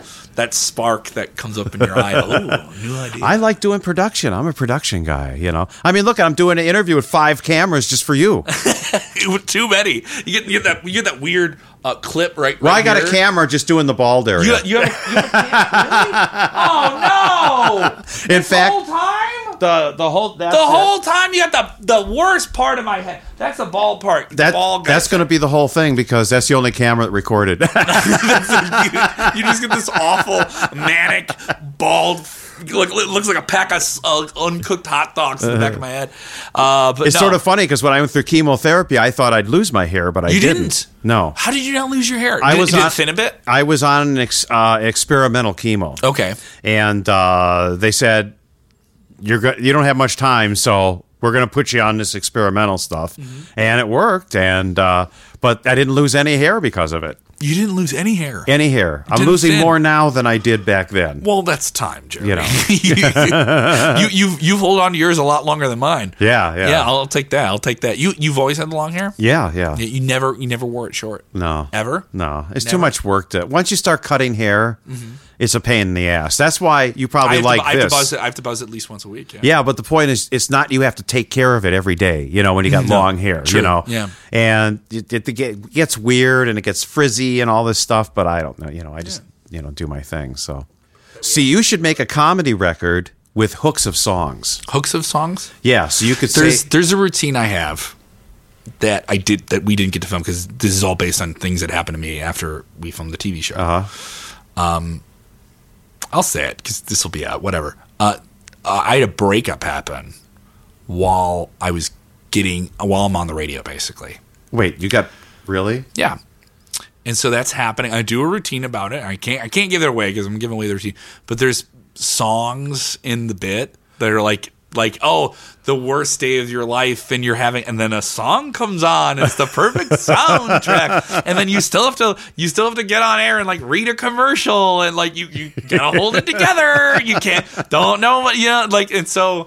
Um, like that emotion uh, while you're broadcasting, because it, you, be you have to put on this front, right? While yeah, you're yeah. broadcasting, yeah, yeah. And then you're having in, internally, you're you're collapsing. Hey, it's a wonderful day in Chicago, and you're looking at your phone. Oh, what? exactly, exactly. It, it's it's it's exact. It start. I, I'll be honest. It started uh, while I'm in the studio with Q one oh one, and and. Like the, I know where the conversation's going, but I still am on air while it's happening. Uh-huh. You know, so to me, it, it happened while I was on air. Well, that's the best break. I don't feel like I'm off air. I don't feel like I'm off air until I, I until I get out of the studio and I just start listening to something else on my phone, uh-huh. or I start listening to a different station. Right, right, right. I don't feel off air until then because I still feel like you're on. Uh-huh. That adrenaline of radio is different like that. And I remember thinking like, oh man, ah, oh, damn, like this is how am I gonna like? Is it was. one of the most surreal. And then and the thing is, I had to keep going back to work. Mm-hmm. So now you're going back to the, the point, like, it's, ah, you know, I'm dwelling. Uh, but then it, it became a great bit. It's one of my favorite comedy things I've ever uh-huh. done. The person I, I had that relationship with, um, I don't know if they are aware of that. Uh, so that'll be an interesting conversation. Uh, but I think they'll I think they'll be able to laugh about mm-hmm. it. Yeah, I mean, eventually you grow out of things. Well, there are many songs about, you know, yes. breakups and, and getting together yeah. and And uh, yeah. a lot of times bands will do a song, but they never say who the girl or guy is or whatever. You know? uh, well, the, the thing is, there's there's people in my life that know who this is. Oh, okay. But also, I don't think the, to be to be fair to her, she I don't think she knew where I was when, when we were communicating with uh-huh. you. So I don't I don't hold that circumstance against her. Or anything. Bitch. Like people break up. You joke. Yes. I mean, come on. Come uh, on. She knew you were on she the radio. She knew I was on. Uh, no, but I mean, with voice tracking though, you're taping ahead. You know, so maybe she didn't know I was in the studio at the time. No, it so. should have been a live show. Yeah. It could have been live. It could have been live. Yeah, uh, but no. But there's that fun. But when you're in the studio, you're in the studio. You're like, this is it. Like I knew. Like once I was on, all right, we're we're talking. You uh-huh. know? Uh, but no, that's one of my favorite bits of comedy, and, and I really really enjoy it. And hopefully, so if you can make it into little short things and make it into a three minute thing with yeah. maybe ten little hooks of songs. Yeah. That so you can say. I'm thinking you know, when I do this the special, you film your hour of comedy. Like, do I want to do it with the music in there? But then when I put the show out, am I going to be able to use that music? Am I going to have the rights to that music? Well, you know? That's the big problem. But I mean, like, know. if hey, if I got to, if you get to sell it to like a big streaming service, like, can you give me the rights to this? Mm-hmm. Or go to a band and be like, but you if know, you only use ten, fifteen seconds of it, sure, maybe sure. that's easier. But also, it's, it's also weird that I don't want to like, hey, I'm sorry, your song's a punchline in this joke, but it's also. You're an emotional punchline. You're yeah. like an honest punchline, you know. Um, Where else are you going to get your song played? That's the new thing now, everybody. Get your uh, get a joke written about your song. It's going to be the new uh, Bill Burr Netflix special. There you go. That's what you got to do, kids. Yeah. You got to have a hit record. Yeah, yeah, yeah. Cool. Well, this has been fun. I this think this has been uh, so fun, Jerry. You've been a very, very great part of my career. Well, I'm, and I'm very, I'm indebted for a lot of great experiences to you and a lot of other comedians who worked on this project that we're referencing that we filmed. Some of it you may see on the internet uh, and maybe see on television, hopefully in the future at some point. Uh, but it, there's a lot of people who benefited from that, and I, I benefited in, in radio from it too. Mm-hmm. Yeah, I remember I was doing this stuff with you before I got Q one oh one. I was away from Q one oh one for a little bit. I had an off-air role, right? And then I wasn't getting on air, and I and I left the station. And then we did the comedy project. Uh-huh. And then a month later, a month or two later, it was like, hey, do you actually want to come back and be a D J here? Mm-hmm. And I remember a, a very well, a very big part of that was I was doing a T V show with you. Right. And uh, they, and I don't think that would have happened without – I I don't think I would have gotten Q one oh one on air. Mm-hmm. I worked there, but I don't think I would have been promoted to be up on air if I didn't do that with you. Yeah, because they saw that they, they came down. Oh, wow, he's moving. Yeah. He's, he's he's doing it. Yeah. And and it, that endorsement and that, that like umph, mm-hmm. when it seemed like I was out of radio, or at least I was going to be out of radio or be mm-hmm. out of media. So you watched J B T V yeah. early on? Well, I was a little kid, yeah. Yeah? Yeah, I remember watching on – W J Y S. Right. I remember you did a thing where you would throw, email me your pictures. Yes, yes. And you would put the pictures up during the credits. Yes. And I had a college radio show, and I, I sent you the logo, the cartoon logo I wrote for my college radio show. Which oh, is, really? But he was creative, right? You make your own thing. You're your own I brand. I have a lot you, of that. Yeah. Uh, and you here. and you remember I like rolled, and I thought it was the coolest.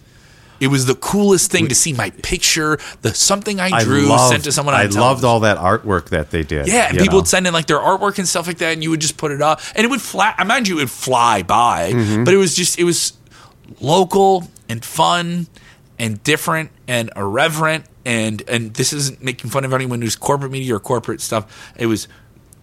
Violently not corporate television. Oh, definitely, yeah. yeah and, it, and it struck me as like very like much like this is music for creative people. Mm-hmm. This is counterculture, and then for me to be on the biggest counterculture radio station, Q one oh one is that. Yeah. And you gave me that shot, and now I think I have a really great career, and you really set those things up for me in a in a big way, and I'm always indebted to you for that. Wow. Well, I'm. I'm so proud of you as uh, you. as uh, as a comedian, yeah. as an artist, and being on radio and uh, yeah. doing stuff. I want to do more stuff with you. Sure, so. Be fun, man. Yeah, get well, on the road. I guess, I know. I know you don't want to leave the studio. I'll leave the studio for you. I, you know, I want to build another studio. Yeah, and we could do a comedy show then sure. out of the studio, yeah. and have rock bands come in. It'd be fun, man, and do all kinds of cool stuff. You know? And there's a bunch of good clubs and stuff we can film in town for sure, man. Yeah, Let's hit it. Let's yeah. Hit it. What Definitely. What are some of the clubs here in town? Uh, Lincoln Lodge is great. uh, Lincoln Lodge is independently owned. Mm-hmm. So there's like, not to say that the other places aren't independently. Do owned. They tape anything now? They or? do. Like we, the, the roast battle shows, we film all of it ourselves. Mm-hmm. Uh, and well, how we, do they film? Do they have multiple we, cameras? We, we, two cam- We're doing two cameras. We have a tournament coming up. We're going to film a whole B-roll documentary about that, and then maybe try and pitch that as a series. Mm-hmm. And but then the clips are a big thing for us, though. Our social media presence is huge. We uh, we do, they have a podcast studio there too, and we've been taping a podcast there. Roast Battle Chicago. You search for it. It's on Spotify and all these different things. It's on our YouTube channel too, so we have a video version uh-huh. of it. And that's people telling stories about, oh, when I wrote this joke, it did this, this, this. Uh-huh. I know this made them that mad, and like, and that's that's really fun. Uh-huh. The, the comedians in a car driving and making fun of each other is that never gets old. A road and, trip, yes. And um, so we have that, and uh, we're working on some things. But Lincoln Lodge is great. Zanies has a full digital setup right now mm-hmm. to shoot. The great James Webb. James Webb is a great, great comedy producer. He just filmed um, Sam Morrill's special, which is on Netflix. Oh, really? And he f- shot it at the Den Theater in Wicker Park. Beautiful space. Mm-hmm. And shot it all with local people, all on four K. Did it all himself. Cut it all himself. And it's on Netflix. And it's just crazy. Wow. And like I see the crest. It's like, I've had... I've drank at a bar with that person at three a.m. I've drank at a bar with that person at three a.m. And they're eating like they have a Malort. You know, we, we know Malort in Chicago, right? It's an awful prank of a drink, and they they give somebody their first Malort Lauren shot. Lauren O'Neill loves it. Yeah, oh, it's a prank in a bottle. It's the worst liquor ever. I, you drink it, and you make the ugliest face, right? Uh, it's, and it's the licorice tasting. It's a stuff, Chicago right? like rock prank. Someone yeah. comes to town, their band plays here for the first time. You give them Malort. Comedians, we do this. Oh, you never. Oh, you have to have Malort. Uh-huh. You have to have. This it. is Lauren. She was. I was just here yesterday. Now, telling me this, yes. got to get Malort, and uh, I can mix you up this. And I go, well, I don't drink. Yeah, so, no, you know. you, yeah, you don't drink. No, I, I smoke pot. Yeah, you you just you just always been pot. Right? You smoke pot, right? Uh, no, I'm for, I'll do I'll do an edible now and then, but I'm mainly just C B D. Oh, I really? don't like I don't like the smoke part. The smoke part always made me coffee. I don't like that. Ah, yeah, yeah. I don't. I've never been like I don't like that. I have to all. roll my own joints and do all that. You no, know? I, I, I got them all. I got them all here ready to oh. go. No, and the thing is, uh, the the my wonderful partner, my my, my, my wonderful girlfriend, she's in uh, works in the dispensary business. Uh-huh. And stuff. Oh, really? And she's like, "Oh, you sure you don't want?" I was like, "No, I just don't. Yeah. I, I like a good drink or two that brings me down, and C B D helps me fall asleep, and that that's well, it I think." Me. You got to do what you got to do, yeah. and you know your limits, and yeah. that's the thing with either liquor or smoking or mm-hmm. partying yeah. or having sex all the time or whatever. all the time? All the time. All the time. It's so hard. It's a twenty-four hour sexual revolution. Yes, yes. Wear it down to a nub. all sex all the time. There, it sells. It sells. We're back in the nineties. You're on Sexy Radio one oh one. Sexy Radio. yeah. After Dark. All these songs are suggestive. Yes. Yeah. All, yes. All, yeah. All that stuff. All this is like the artwork stuff, right? Yes, this is yeah, actual. Dude. Look at this. Zer- it would Z. be funny if your artwork would show up. Oh here. No, I don't know if it'll show up. But that was so crazy though, because it, it was it wasn't something that had anything. A lot I of love- a lot of stuff you'd show would be like band artwork and uh-huh. then mentioning J B T V but in it. Look how beautiful that is. That's, That's really cool. These man. are actual fans that, that I scanned all this stuff during the pandemic. So I've got hours of this. Uh, you know, I've, uh, I got. Would people mail this to you? Yes. Or would they? Uh, we used to get in the old I days. Email, I emailed you. I remember I emailed you the thing I drew and oh, I sent okay. it to you. Well, I whatever. That's how I. You know, yeah. It would be really funny though if it would show up. It'd be crazy if it did. It would be a comedy bit in the making. Oh man, I just lo- I love the spirit of everything you do, and like and like how it's just like you keep going. Yeah, you just yeah. It, it doesn't have to be the biggest thing. Well, I lost everything. I mean, you know, yeah. they, they took our studio away and the mm-hmm. whole thing. They auctioned off all my memorabilia. This is the this is you know not even a what is it, eighteen? Is it eighteen? twenty eighteen? nineteen. Pre, pre, uh, right nineteen. Before the pandemic. Right after Chris Vicente passed away, we yeah. did a concert. Metro. Uh, I remember yeah. I went to that. It was one of the best shows I've ever seen. It was yeah, amazing. yeah. Well, that was for my my uh, yeah yeah when you were in the cancer benefit. Yeah, yeah. At the oh that was that was like bringing back the nineties, wasn't it? Yeah. You know, and then and Pete, every twenty minutes was like everyone from every cool Chicago band. Yeah, um, were some people from Smoking Popes there? I think. Yeah, some people yeah. Were, yeah. I mean, all the you know, uh, Naked Ray Gun. Yeah, uh, you know, and uh, Andrew W K. Yeah, it was insane. Kilhanna. It was nuts. I, it man. felt like the nineties. I was so you know, and I was getting surgery the next day. It was really weird, you know. And then we went out to the rock and roll, and I started, I actually did drink a little, a little, and, a little, uh, a little. Well, I like sevens and sevens. I'll no, drink yeah, those, but you, you know. Yeah, but that's a lot for you, though. Yeah, yeah. Because when know. you don't drink a lot, but I could keep drinking too. Okay, it, it's. like with smoking or whatever. Mm-hmm. I get, I like something, that's all I'll do. Well, also, like with you, you, you've been to so many concerts, you don't want to go to anymore. So for you to go to one and be at one when you're not shooting it. Well, I was sitting in Joe Shanahan's uh, prime o- location. O- owner of the Metro? At his table. Yeah. And uh, Joe is so great. Yeah, incredible. What, such what a, a history. Beaut- forty years. And also Metro, a venue that is almost, ex- it had... hip hop and different things, at yeah. It's, it's but very full, much built on alternative rock, yeah, yeah, just, and rock bands in general. Yeah, yeah. And, you know, so much history there. Yeah, so much. History I mean, we there. taped the ninety-three Pumpkin show there. Yeah, was that? What did you tape the um, Siamese Dream? Siamese Dream was there, and they just did a show. I think they just did. A they just did show. one. Yeah, I don't week. know. I had nothing to do with it. No, so, but, you know, I, but I, I caught some of it. It sounded great. Yeah, I didn't like the way the station. Did you listen online? Uh, no, no. I, ca- I caught some of it. Uh, I caught some of it on the radio, which was a thrill. But to hear, did they cut commercials like right in the middle of songs? I didn't hear all of it. I didn't know. I didn't know if they did. Well, I listened. It bothered me. I, I thought, like, if you're doing this and you got this, run a fucking commercial free. Oh, or or just have one big sponsor. And, yeah, and, yeah. Why are you like running all these terrible I commercials? And J- it like cut into the music. I was really upset about that. J V O hosted when when the Pumpkins broke up in two thousand. Mm-hmm. And obviously we get back. James together. Van Osdale. James, James Van Osdale, a great guy. I, he's another the, awesome, like the perennial music authority, yeah, and getting to work with him was like uh, surreal. Yeah, I, I put I grew, him on the T V station I'm on, yeah, uh, V-Pod T V, yeah, and uh, Carvin Carney, yeah, and I did a, I said do a video podcast because that's what people want to see, you know, and uh, but the station's like, well, we got to get paid from this. It's like, uh, come on, you run commercials, that's the way it works, and you're getting free entertainment here, yeah, you know. So I remember him hosting. They. They had two shows. They did the United Center, mm-hmm. and then they were going to do the Metro, and then they were done. Mm-hmm. Uh, and the Metro show was the last one. I remember there was news reports about it. It was a scene, and I was in high school, and I remember I was dating a girl in high school who was out of the country and loved the Pumpkins and called me collect during collect. her parents' family vacation to South America to ask me to tape it because uh-huh. she heard that they were going to do it. And I knew about it. I was big radio nerd. I was already listening to everything Q one oh one at the time anyway. So I was like, oh, yeah, yeah. And I, I remember I taped it. I remember I missed part of his song. I had to flip the tape so I could tape the other side. And I remember listening, and it felt like an event. And it, I remember they did have a sponsor, but it was like one main sponsor that they would go to mm-hmm. between songs mm-hmm. and stuff like that. But it was it was really, really cool. Yeah. And I, I remember like re- listening to that was really, really fun.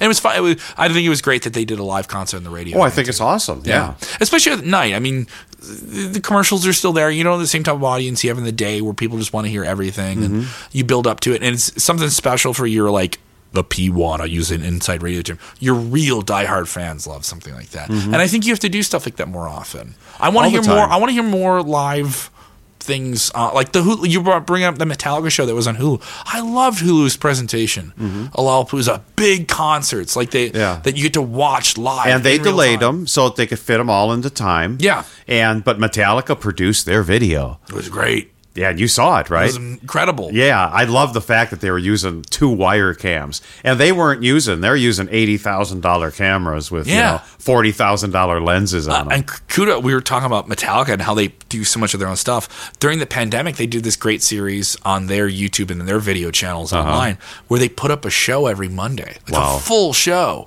And some of them were like roughly produced from their early days. They did their Metro show from nineteen eighty-four, their first national tour, uh-huh. where it's clear they didn't sell out the entire Metro. They sold out like half of it, but it still looks great, and like the sound is really, really rough. I kind of like it because you know what it is. Uh-huh. But then like here's one from two thousand seventeen, all the different cameras, H D, all the pyro, everything. Yeah, yeah. Stage in the round, all the big hit songs, where uh, this rough band from nineteen eighty-four. It was a great web series. If you love Metallica, Metallica Mondays. They still have all, I think still a majority of those are still up, and they did them for charity too, mm-hmm. which is really, really great. Yeah. Peoria, you ready? Yeah, I'm ready. Ron and Peoria.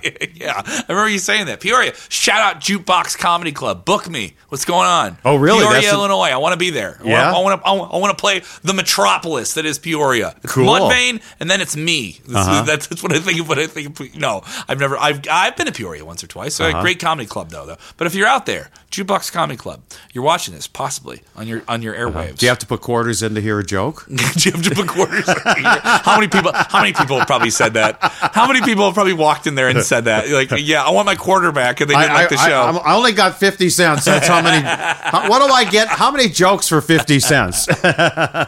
Dial a joke. Yeah, dial a joke. They probably those were a thing, like the one eight hundred numbers and stuff. I don't know. You know, didn't know what did they might be Giants have? They had the the num- oh, they had. That's how I got them on my show. They were on. Uh, the, uh, I'm trying to think of the name. Jay Flynn or somebody like that on W O R out of New York. Just what a delightfully weirdo, fun band. Yeah, they came. So many different styles of music. Well, I love Istanbul. It's yeah. not Constantinople. Yeah. And they were on the show, and they said, we have a dial, dial a phone number. So I called them up, and they said, nobody's playing our music.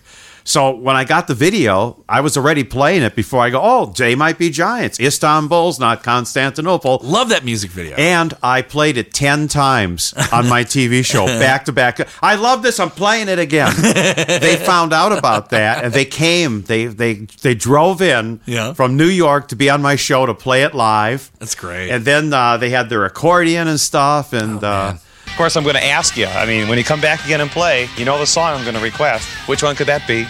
I think it's Istanbul, not Constantinople, Jerry. You got it. Istanbul was Constantinople, now it's Istanbul, not Constantinople. Been a long time gone, Constantinople, now it's Turkish delight on a moonlit night. Every girl in Constantinople lives in Istanbul, not Constantinople. So if you've a date in Constantinople, she'll be waiting in Istanbul. Even old New York was once New Amsterdam. Why they changed it, I can't say. People just liked it better that way. So take me back to Constantinople. No, you can't go back to Constantinople. Been a long time gone, Constantinople. Why did Constantinople get the worst? That's nobody but the Turks.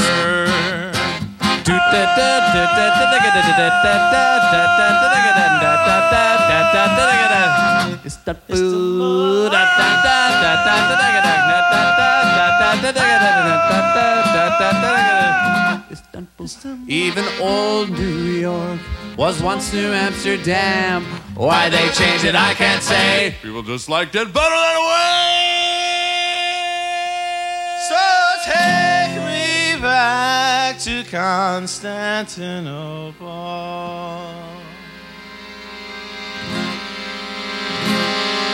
You can't go back to Constantinople. A long time gone, Constantinople. Constantinople got the word. That's nobody's business but the Turks. Istanbul.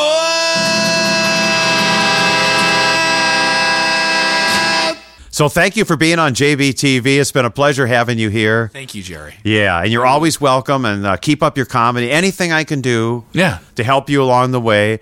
Anytime you want to come here and do a show. Yeah. You know what the setup is now. You know Put how I do it. Put me on the road, dude. I'll, I'll do the man on the street stuff. Yeah. Yeah, I'll shoot, we'll shoot some stuff. Yeah. Yeah, definitely. Yeah. So let's do that. Get, I'll get one of these mic heads. I'll just go out there and Oh, get some mics stuff. Are great. Yeah. I, yeah. Shotguns are the best mics. I, uh, you know, I don't know why the news stations, occasionally you see them using them now. Mm-hmm. Because they sound good, mm-hmm. and you don't get all the other noise around. You no, know? You get the voice. Yeah. Now, for a comic, you didn't want to use no, one of these. No, you need, you need the you need an X L R with a... But... Know. You could do one if you're doing a show too. I mean, you true. Know, so. For for, a, for like a run around man in the street, like at a festival type thing. Yes. Yeah, these are great. I remember I did my first Lollapalooza with this this very microphone. Actually, this is a thirty-eight, nine year old microphone. So that microphone is as old as me. Yeah. Well, J B T V started in nineteen eighty-four, so this eighty-four. Is our thirty-ninth year this yeah, October. So. Yeah, I, I was eight, I'm a eighty-three baby, man. Oh, yeah, wow. Yeah. God, my go. daughter was born in seventy-nine, so you stay away from her. I will. She's going to break up with you on oh, the no, air. I'm not on the air again. Yes, on the air. Not only that, she's going to make up with you on the oh, air. On the air. Oh, that's that's heartwarming. Yeah. It comes back around. Or we got to sell it. It should be sponsored. Yeah. Right? You got to get it sponsored. Yeah. She's going to have sex with you on no, the air. No, it's not happening. That didn't happen. Broadcasting sponsors did not happen. Mom, didn't at happen. My, at my radio station in Milwaukee, one of my disc jockeys, we had the best look no contest. Way. Yes. No way. Yes. And you know the... Come on, When Jay. You hit the table like you hear a bump...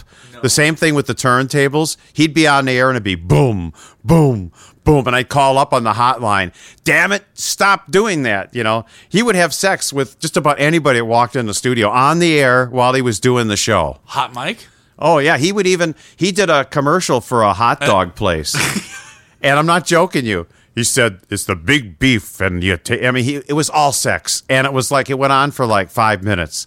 And the, the guy got so much response. It was at Southridge or Northridge, one of the shopping centers where they had a hot dog place. And he did this really. And, and a girl literally was on the other side of the glass. We no, had a best no, look contest. No, no. It was twenty below zero. She had a, no, a winter Jerry. coat, a winter coat on. She drops the winter coat totally naked. And she's like pressing up. And he's like on the air reading this commercial. And it was for the best look and the best feel contest. So you know what the best look was, and I think you can figure out the best feel. And then he had sex with her in the studio. Wow. On the air. Wow. Yeah. What a different time. Yeah. What a different time. Yeah. And uh, that was Captain Whammo. What a name. You can't go on the radio and be Captain Whammo. So, God, I don't. That's never been said. I, I'm surprised I said that. Yeah, there you go. Do not use this in one of your comedy routines. I won't. I won't. Go ahead. I don't I care. Won't. Is it okay? Is it okay if I go? Am I rude if I?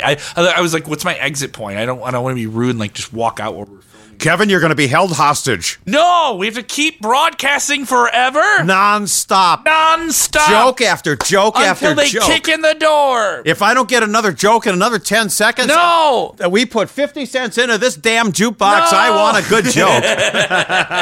Thank you so much, Jerry. Appreciate cool. it. Cool. Thank you. Yeah. Hell yeah, dude. J B T V. There you go. The J B T V podcast, where we bring you the best music, the best interviews, and it's all unscripted and totally unrehearsed. Follow us on all the social media and spread the word. This is J B T V Music Television, the J B T V podcast. J B T V. It's N F L draft season, and that means it's time to start thinking about fantasy football. fantasy points dot com features industry-leading experts and prognosticators using proprietary hand-charted data to help you score more fantasy points. fantasy points dot com is the place to go for whatever kind of fantasy football you play. Whether you play fantasy football, daily fantasy sports, or do a little bit of everything, Fantasy Points has the meticulously researched content to guide you to victory. And why wait for the fall? Fantasy Points also covers the new spring football league, the U F L. Join the guru, John Hansen, Scott Barrett, Joe Dolan, and other massive names in the fantasy football universe with an exclusive offer. Use code Pantheon for fifteen percent off any Fantasy Points package, including the all-in package, with access to every article, tool, and data nugget that Fantasy Points has to offer. That's fantasy points dot com and code Pantheon for fifteen percent off at Fantasy Points. fantasy points dot com. Code Pantheon. Score more fantasy points.